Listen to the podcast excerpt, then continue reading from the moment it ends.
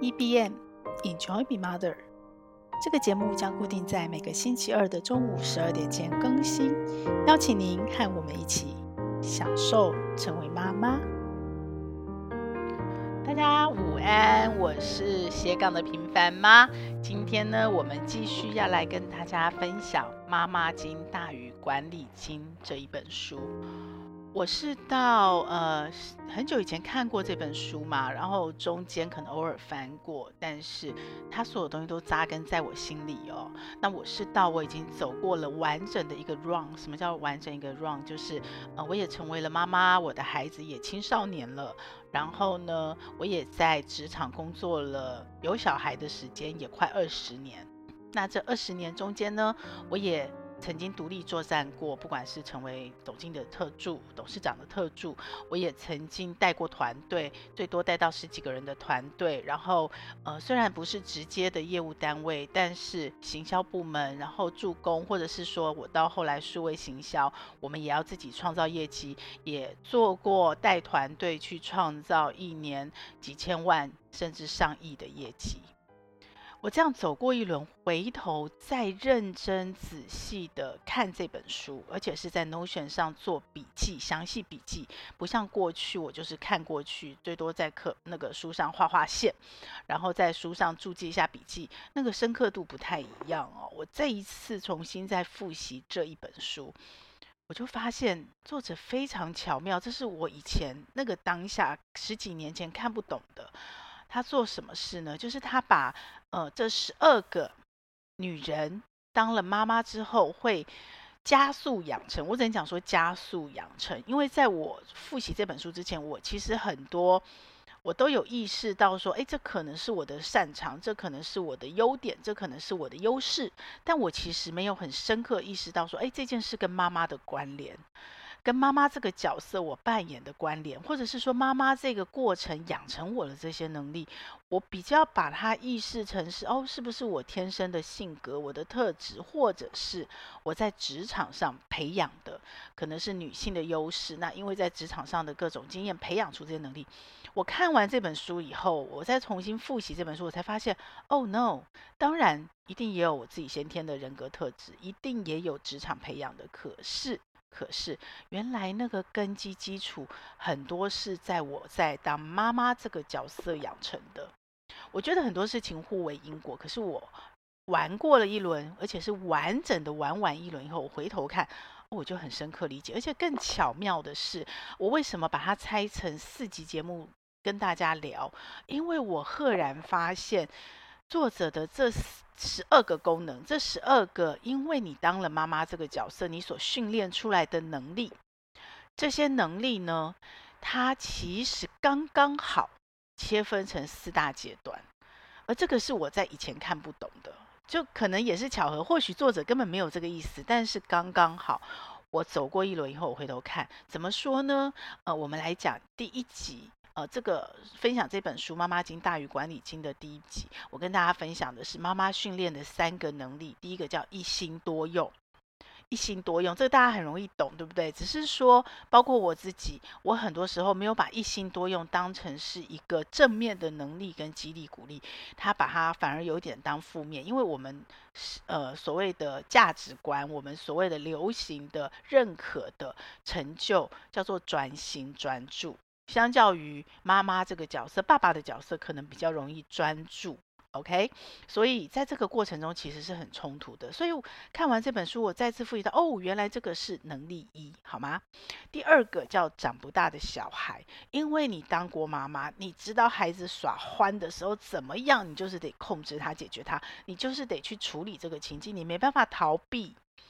所以你就被训练出一个对应的能力，OK？第三个是协商专家，你必须不断的跟小孩斗智，跟小孩拔梗，不断的跟小孩商量讨论，甚至于命令跟控制。这中间怎么去拿捏那个尺寸跟分寸？因为小孩不是一个理性的大人，所以你怎么样运用各种技巧去解决问题，去达到？如果这三关你过，我真心觉得妈妈角色像打怪。你也发现了吗？这三个能力是在什么？在小孩比较小的时候，协商这个角色，可能有可能在小孩是青少年的时候，你会跟他协商。可是如果你跟孩子在小的时候，呃，应该是在小学以前，你就奠定了这个好的基础。其实到了青少年期，不太需要做，呃，还是会有协商，但是不会有太困难的所谓的像小时候耍欢那种无法沟通的状况。所以。这三个训练出来的能力是在孩子小的时候，所以现在你如果是新手妈妈，记住专注聚焦在这三个能力的养成，你要肯定自己这三个能力，你要去觉察到自己正在培养这三个能力。当你正在经历这个痛苦难关的时候，这个考验的时候，你提醒自己：嘿，我在训练我的能力耶。而这三个能力是什么能力？你对应到职场，就是你如何成为一个好员工，甚至一个好的中介主管的能力。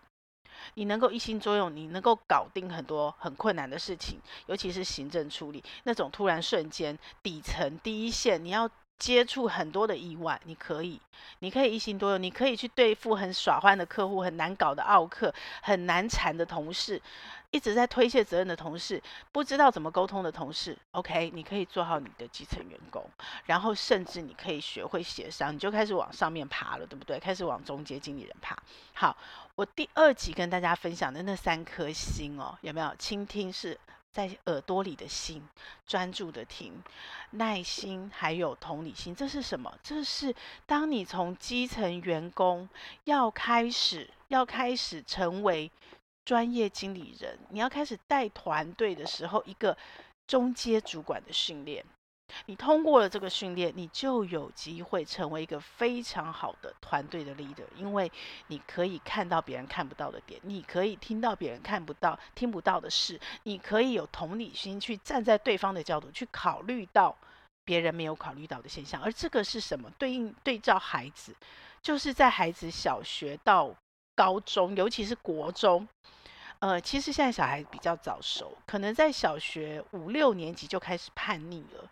妈妈最需要训练的能力，有没有？很巧妙，这个是我在第一次看的时候，因为作者并没有这么写，作者只是把这十二个妈妈养成的能力拉开，然后他找了一百多位，超过一百位各行各业、各职场、各领域、各阶层的妈妈。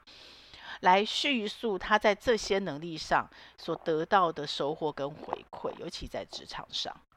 所以当下你其实只是看过去，可是我现在走过这段，我就发现哇，好巧妙哦！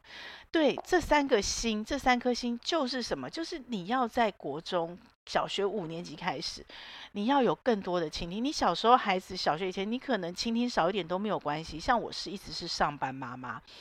我很有意识的觉察到，我必须放下手边的事，我不能把带回家的工作或我正在做的家务事边做边听孩子讲话。小小孩的时候还可以哦，小小孩没有那么在意，所以我有可能边洗碗边跟孩子聊天，这也是一段很舒服的时光。所以，我如果没有觉察，如果我国中他很兴奋的回来跟我讲一件事情，我也还在边洗碗，他会生气。他会觉得你没有专心在听他说话，所以我是在孩子应该严格讲，小孩早熟，我们家也很早熟，很独立，因为我们是把他故意刻意训练成他有独立思考能力，所以小孩四年级就开始生气了，因为他的生气，他的回馈跟情绪反应，所以我开始有意识的在觉察，然后我在调整跟改变，所以刚好这三颗星是对应小孩子。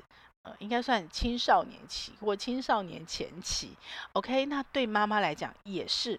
如果你打怪过关了，你的小小孩的时候一心多用，长不大的小孩，对付很难缠的人，对付不讲道理的人，然后你还可以跟他协商讨论，哦，这些能力都具备，对，恭喜你，你晋级了。好，接下来你要学的是什么？你要培养能力是倾听、耐心、同理心，有没有？有没有？很有趣，对不对？我觉得非常好玩。然后接下来我今天要讲什么？我今天要讲的三个能力是第七点，人各有所长；第八点，激励；第九点，放手的智慧。这三个能力其实是我现在正在历练的，因为我的孩子高中、大学已经过了青春期。那我的孩子其实某部分叛逆有点晚，因为可能爸爸也比较严格，所以呢。对我来讲，然后我我我跟他们的互动比较松，所以我可能觉得没什么叛逆。但是最近他们住宿舍吧，就是离巢了。我开始有感受到那个所谓我自己在高中，我就从桃园搬到台北，一个人住宿舍。还好我有这段经验，所以可以帮助我，帮助我怎么样？帮助我放手，帮助我比较快也比较顺的放手。所以。第七个能力，人各有所长；第八个能力，激励；第九个能力，放手的智慧。这是什么？这是你已经在带团队了，也就是你要带着团队去朝着一个愿景冲刺。你们有个共同的目标，你要怎么去发掘出团队每个人的不同？我真心讲，我带过那么多团队，没有一个人是完美，没有一个人是十全十美，包括我自己。那你怎么把一个团队带到可以冲出你要的千万上亿的业绩？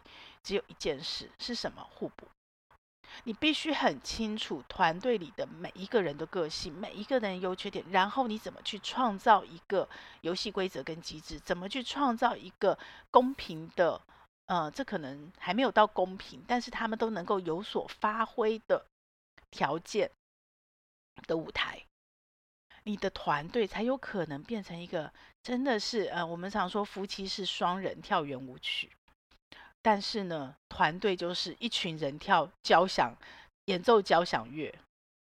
你怎么样可以让这个交响乐是很悦耳，即使很激昂、很雄壮，它都还是很和谐，而不是很刺耳。这就是团队经理人的能力。而这个能力跟妈妈有什么关系？就听我来说，也一样哦。我不讲书里面的故事，我希望你去看，因为很多细节你自己看了，你才能够有所领会。尤其是故事，你看了故事，他在什么场域做了什么事，得到什么收获，会跟你有很细节的共鸣。我觉得这本书我不，我不，我不透露，那你自己去看。我讲我自己，我相信每一个妈妈都有感觉，尤其是孩子长大。孩子小时候，你会感觉到他先天个性的不同。我们常常说，姐姐跟妹妹完全不一个样。所以这本书上有写，他说，有一个教育专家说，照儿行事，儿是儿子的儿，比照章行事要来得好。照章的章就是书，意思就是说，我们常听到的啦，你你可能不能照书养孩子。好，到老二以后，你是照猪养，有没有？因为我们已经学会了。书上写的是通则，这些基础底层都很重要，但是，但是它不见得适用于我家的孩子。那我要怎么样在我家的孩子去运用这些通则？我必须要调整。那我怎么调整？我看透了书，我看会了书，我学到了技巧之后，我一定要回头深刻的了解我的孩子，有没有？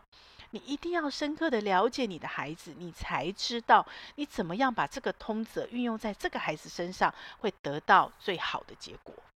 每一个孩子有他最适合，那我们就常说啦，父母要当园丁，因为园丁什么？花园里面有各种不同的花，即使全部都是玫瑰花，它也会因为在不同的土地上、不同的养分、不同的位置，得到不同的太阳光、不同的气候而长出不同姿态的玫瑰花，即使品种都一样。它也会因为它所在的位置，它的外在条件，你可能走到最后浇的水都少一点，它会长成不一样的玫瑰花。所以父母是园丁，那园丁最重要的一件事是什么？是啊，我们说的专业一点、严肃一点叫因材施教，这个太沉重。简单讲就是你要好好的去认识，深刻的去认识你的每一个孩子，你在照顾的每一个人，他是不同的。那你想想哦，没有经过前面的倾听、耐心跟同理心，你怎么去深刻的认识你的每个孩子？人各有所长。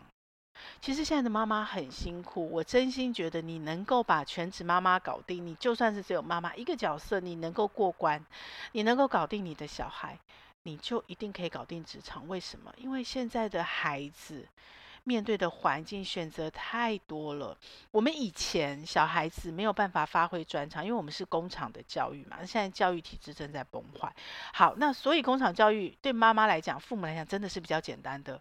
我们常回去亏我妈，说你其实什么都没有做，你什么力气都没有花，我们就长大了。哎，你的小孩都没有变化，你真是幸运哦！不要这样讲。还有更早，比我妈更早。我外婆那个年代是什么？很多妈妈父母工作，因为十几个小孩，她怎么照顾啊？九个小孩，她怎么照顾啊？像我外婆生了五个孩子，算少的。她可能在工作，拼命的赚钱养家，或者是在更早农农耕时代，要下田工作。女人跟男人一样下田，哪有时间照顾？所以小孩都是放养的，都是自己就会长大了。现在小孩没办法，没办法，不是说因为生的少，娇滴滴，直升机父母，当然这有，这有这个原因。好，OK，可是还有另外一个原因是，外在环境也改变了，资讯也改变了，刺激也改变了。过去你可以三天回 email 你都不失礼，现在你三秒钟不回讯息你就已读不回，被人家骂。所有的资讯变好多好大，以前我们说叫黑箱，但黑箱有黑箱的幸福，因为你的选择没有那么多。你到了超商只有两个面包，两个选一个，现在有十几个品牌，你要怎么选？所以人很焦虑。那这个时候，妈妈要怎么去发现孩子的热情跟天赋啊？过去是不用发现，你就把他送进学校，那孩子很可怜，因为全部都只能照考试。那如果考试不好的孩子就自生自灭，有幸运的孩子遇到贵人的孩子，他可能最后……呃，我前几天还在跟我老公讨论，为什么？诶，好像相对成绩不好的孩子，他容易当老板，因为他。他没有，他机会成本很小啊。如果是成绩很好的，可能就进了体制，进了精英，成为精英，进了高薪的时候，他没有需要去创业，他机会成本很高，对不对？那中间的孩子，他不是没有能力，他只是哦，可能不擅长读书，不擅长走体制，所以他去创业刚刚好，他机会成本又低，所以这是一个。嗯、我们我们不能说是物竞天择，但我只能说这是一个环境促成的因素。所以现在的妈妈，很多妈妈很挫折，她不知道该怎么做。然后专家讲的，你要送孩子多去体验，所以呢，所有的才艺班排得满满的，孩子没有放空的机会。啊，因为没有放空机会，其实你很难去观察到他真正热情擅长是什么。我们画画都要有一点留白才会美，要有点呼吸的空间才会。真正的有所发现，所以妈妈怎么样在耐心倾听、同理心的陪伴孩子成长？不管你是上班妈妈，你是全职妈妈，你能够发现孩子的热情在哪？你能够发现孩子擅长什么事？不管你是带着他去体验，或是你什么都没有体验，你就是在家里陪伴他发现，这是一个非常非常非常了不起的能力。如果你过关了，你到了职场上，你就绝对可以看清楚你的每一个员工他是什么个性，他有什么擅长，你在团队该怎么放他的位置，要怎么补位，你要去创造什么样的环境让这个团队互相动起来。他的优势是细心，他的缺点是大拉拉，但是他很敢冲。你的团队要把他们放在什么位置，让他们很敢冲的人带着冲，可是他大拉拉的一堆问题后面有人可以解，然后彼此还能够互补得很愉快。这时候妈妈必须怎么样？妈妈必须看得很透，很洞察力很强，而且这个妈妈她必须什么？她如果自己没有热情，她如果自己没有办法在这么多的资讯、这么多的体验中发现自己喜欢什么，她怎么去发现孩子？她会很挫折。但是千万千万不要听我这样说，你就放弃了。因为对妈妈来讲，我真心觉得这是妈妈的福利，真的真的。我之前应该是前两集也有提到，我的文章也有提到，妈妈比爸爸幸福的是，因为你不得不，你不得不因为陪伴孩子，你接触了生活的更多的面向。你的生活不是只有工作。假设你不是妈妈，你是女性，你一样，你很容易生活只有工作。我常在觉得，如果我没有生小孩，我绝对是个工作狂，我的生活只有工作，就像现在。一天十几个小时都在电脑前，真的很可怕。可是因为有了孩子，你不得不，你被迫，你被迫出来看更广的世界。所以妈妈有更多的机会去各行各业去体验，去跳出你学校所学，跳出你以为的专业，在非常非常频繁的接触中，特至少特定一个时段频繁的接触中，去发现。你可能的喜欢、跟热情、跟擅长、跟优势、跟强项，他可以去突破职场的舒适圈，他可以去突破职场用能力、用功能去区隔人的舒适圈。你很可能是喜欢做面包，你根本不知道你的能力是你擅长会计、擅长计算、擅长行销，没有。你可能就是先扎进去做面包，你才在边做边发现，哎，我可以从卖给。呃学生学生家长会，然后卖给班上同学，再扩大，再多卖一点，然后、我得去学网络能力哦。哦，原来我不擅长行销，所以我把它外包。哦，原来我很擅长行销，所以我好好做。反过来，他是先去找到你喜欢什么，再去找到你的功能，而不是像我们在职场一开始投入就业，我是先决定我比较擅长什么功能，然后我就去某个行业，行业我是不设限去选择。诶，这是相反过来的。其实我觉得这是妈妈很幸福的机会。所以，如果如果你现在，其实我现在因为刚好是四十八岁嘛，准备五十岁要做下半人生，开始接触到比较多同龄的妈妈，诶，我就赫然发现，当妈妈把带孩子，尤其是全职妈妈这件事情放下后，她不知道她喜欢什么，她不知道她自己多厉害，她不知道她有什么呢？其实她都有。只差一个盘点，只差一个你去发现跟看见。所以，请回来看这本书，然后去想想你的能力，不要用职场上你去找工作，二十几岁找工作的那个功能去区隔你的能力。去想想你喜欢做什么事。你在陪孩子成长的过程中，其实也在陪自己成长。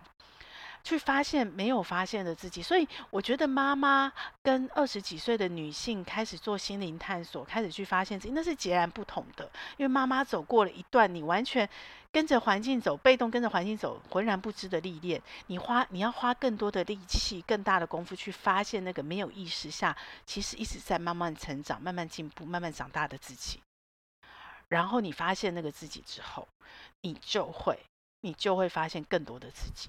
所以你的盘点，请千万千万千万不要用一零四上面职场或职癌专家告诉你的能力来盘点你自己，请回来看这本书，真的相信我，去找到你的人格特质的能力，然后不是从功能去找工作，而是从你喜欢什么事情先跳下去，就算从基层做起都好，然后去发现你在这件事情上你最擅长的优势，你最能发挥的点是什么点，去做这件事情。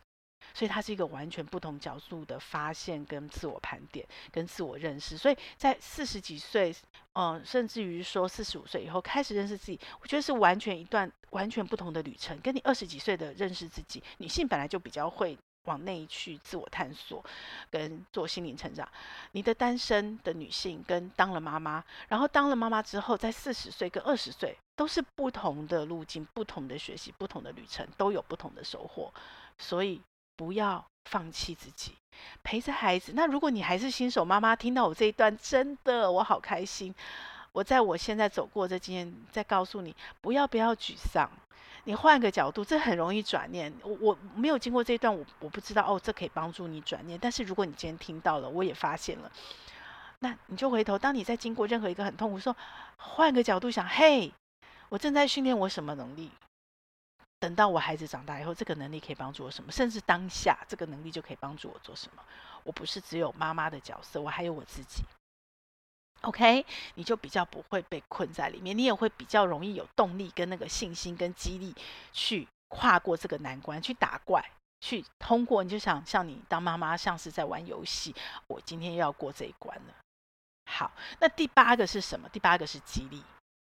这件事情很重要，很重要。我真的看到很多很多我们所谓成功的人士，他回头感谢，除了感谢老婆，就是感谢妈妈。他当然有的会感谢他生命中遇到贵人，可能是特定的老师或特定贵人，但是妈妈是一个很重要的角色。我之前前老板他在针对呃中国大陆的所谓的资产可能是一千万以上的、三千万以上的家庭做所谓的问卷调查，就发现哎。爸爸的成功或整个家庭的成功，妈妈是那个隐形关键的角色。所以妈妈不管她是不是显性在外的对外的角色，但她都是家里很重要的支撑跟支柱的力量。他是那个连接大家的力量，这也是我现在在学的。当我的孩子都离巢了，我我那天才在脸书发了一篇文章，说小时候可能是拉开。假设孩子跟爸爸有冲突，甚至跟我自己有冲突，拉开我自己跟孩子，我可能要这个能力训练多一点。可是现在孩子都离开了，家人一个一个有各自的发展，然后开始去寻找自我圆梦的时候，妈妈的要学习的是可能是什么？可能是连接，是把大家拉起来。你有什么能力把大家拉起来？所以呢，激励从小妈妈不止激励孩子啊，妈妈更重要是自我激励。你身为一个团队经理人，如果你没有办法有能力自我激励，你没有那个坚强的底层，你没有那个很强壮的心，你怎么带团队？所以，呃，在书里面比较多强调都是激励别人。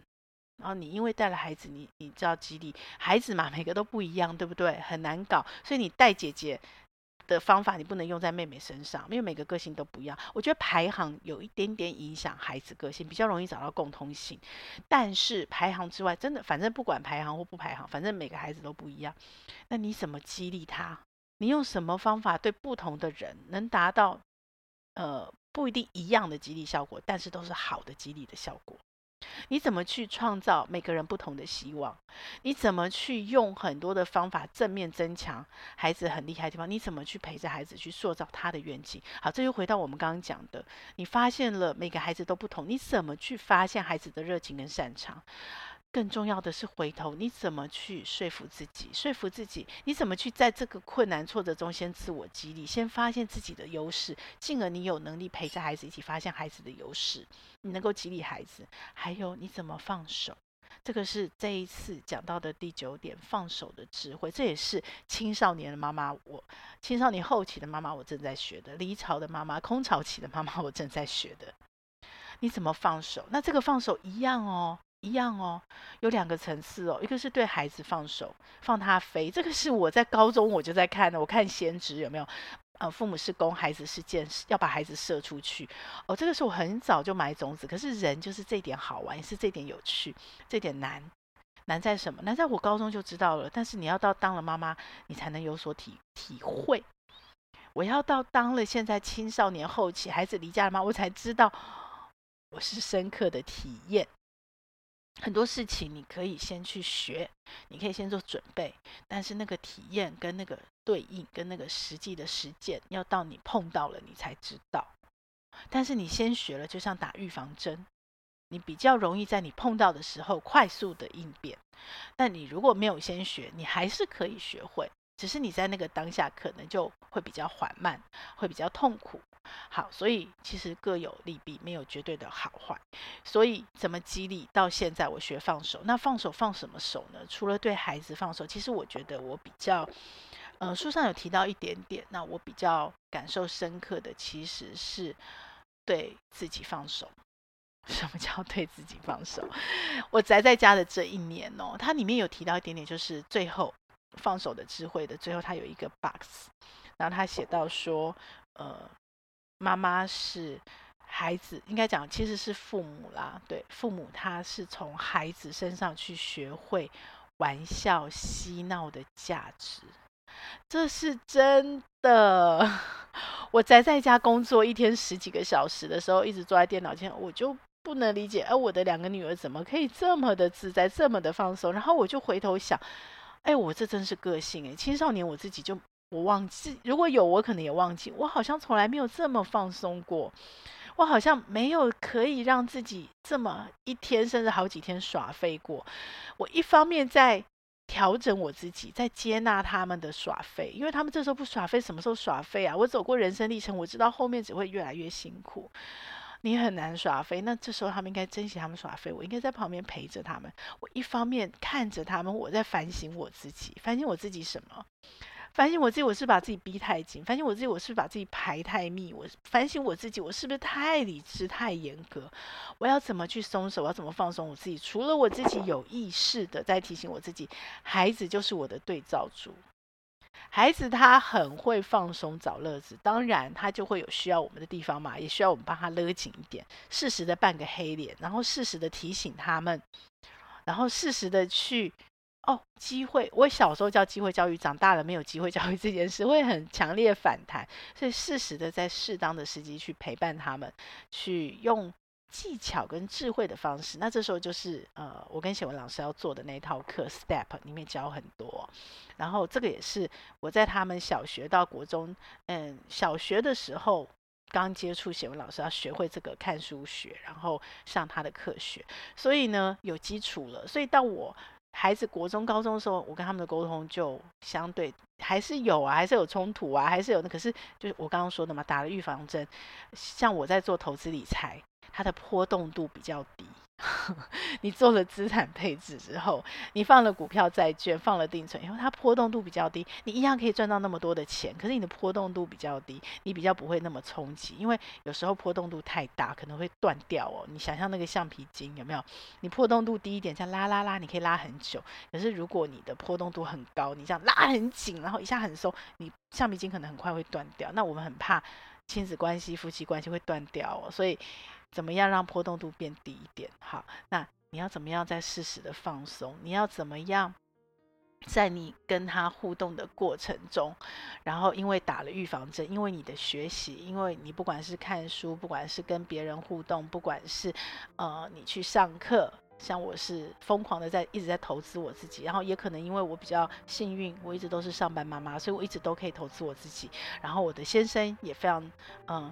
我不能讲说绝对支持，因为我没有特别讨论这件事情。但是我觉得我们互相的确是在支持彼此的成长，然后我们在努力怎么样在我们两个的关系中，能够彼此都能够更喜欢自己，都能够成为自己想要成为的自己。这件事情是我们一直在努力的。所以在这样的过程中，在这样的过程中。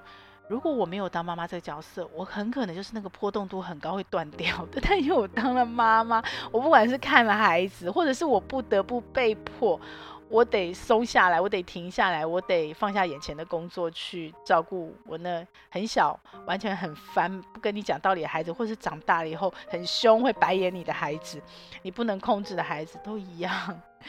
大家知道我在说什么吗？就是。嗯、我们得学会放手，但我们可能不得不放手。所以，如果你放不下手，其实痛苦的是自己啊。当然，孩子也痛苦。所以，怎么学习？怎么在过程中，嗯、适时的扮黑脸？但是呢，我又不会完全的控制跟支配，去破坏我们的关系，去破坏他的成长。我能够放手，适度的找到提问的技巧，智慧的提问。不再机会教育，不再给答案，不再讲道理，而是我可以经过我适度的提问，适当时机的提问，让他自己能够很确定自己的答案。这可能从小学就开始了，对。但是小学的答案是小小的，可是到了大长大以后，他答案其实是很清楚。我常常在跟我女儿的互动过程中，虽然整体来说我是大人，可是特定的一些事情，特定的一些观点。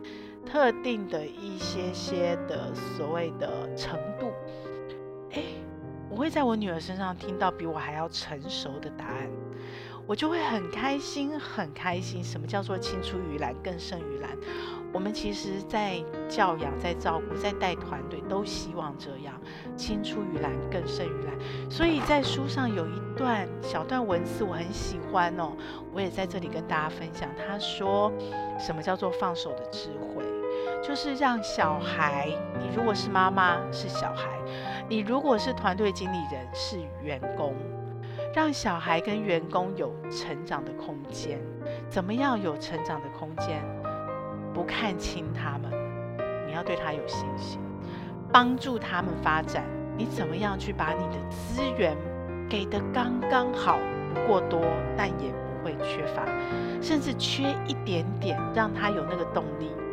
不用到穷养孩子，但是我要让他有一点匮乏去发展他自己。然后你怎么不看清他们？你怎么帮助他们发展？还有你要让他们冒险犯错，从过程中学到教训。这是东方父母最难的，最难最难的。那我从小就在练习，真的是练习跟学习。我只有两个底线，就是不会危及生命危险，以及。不会成瘾，只有这两个底线是绝对不能碰的。其他的我都不断不断在跟自己拔梗。孩子成长的过程中，我怎么放手让他去试错？我怎么去让他学到教训？从小小的你不收碗，你要习惯；从大大的你可能一个一段恋爱，你怎么去？你看了很心疼，你很想给意见，你很想告诉他。早点离开，但是你知道这件事情你做不到，他也做不到。你必须放手，让他自己去成长，让他自己去冒险，让他自己去犯错，让他自己从过程中学到教训。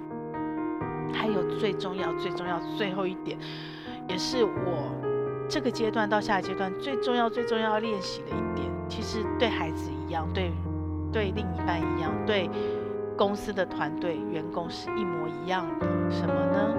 就是在你的陪伴下，当他们成功的时候，你要把功劳归给他们，不居功，你要退居幕后。这点非常非常非常的难，真的。尤其像我的历程，我都是在创作，所以创作过程中，当你变成是团队创作的时候，你怎么样把自己的角色淡掉？可是你真的心里很平静，这真的是很高的智慧。So far，我到现在没有办法完全做到，但是我还在练习。所以，如果你是全职妈妈，曾经孩子是你这一段生命的重心，你怎么放手？你怎么陪伴他成功？但是功劳是孩子自己的。这件事情真的是现在深刻的学习。最后的十到十二，就成为老板了。如果你这一关过了，你已经是很棒的经理人，接下来就可以创业了。然后你不但是经理人，你还是什么？你是非常棒的教练。我最近正在学习怎么当好一个教练，而今天讲的这些特质，包括上一集讲的倾听、耐心、同理心，其实是一个教练的好基础。教练跟老师不一样，老师直接给答案，教练不是，教练是陪伴，然后让你的被教练的那个人发现自己，而且自己成功，做好自己，成为他自己，成为他自己的成功。所以妈妈，你可以是最好的教练。各行各业最好的教练，千万不要小看你自己，千万不要小看你成为妈妈的这一段人生经历，千万不要小看你在这段时间所养成的能力，从这些点去评估你，然后去发现你自己最喜欢什么事情。不用梦想不一定都要很远大，它可以就在你的生活周遭，只要你喜欢做这件事，你做了开心会有热情，你会有不想睡觉的那个源源不绝的动力，它就是对的事。然后你可以自己在里面享受其中，你也可以成为别人的教练，教会别人做到这件事情。这个是妈妈一个我自己觉得很棒的可能的出路。你不一定要带团队成为团队经理人，你可以带一个、两个、三个、四个、五个、六个。我我称它为捡海星。但是这个过程中，你不只是你自己，你还影响了别人，帮助了别人。人是因为在需要中看到自己，看到自己对自己的信任、对自己的信心，你才能够享受。你成为妈妈的这整段整段的过程，让我们一起，我们一起享受成为妈妈，享受成为我们自己，享受陪伴孩子的过程中，让我们自己跟着孩子一起长大，成为更有能力、更多能力、更坚强、更好的、更希望成为的我们自己。这个节目会在各大 Podcast 平台播出。如果你喜欢我的内容，要帮我分享给你更多的亲朋好友哦，这样才会有更多的人看到它、听到它。然后也请你帮我在 Apple Podcast 留下你的留言，以及帮我按下五星好评，这样我才能在排行榜上被看到，被更多人听到。谢谢你，希望我们一起来享受成为妈妈，享受快乐。也享受痛苦，让我们一起来享受成为妈妈。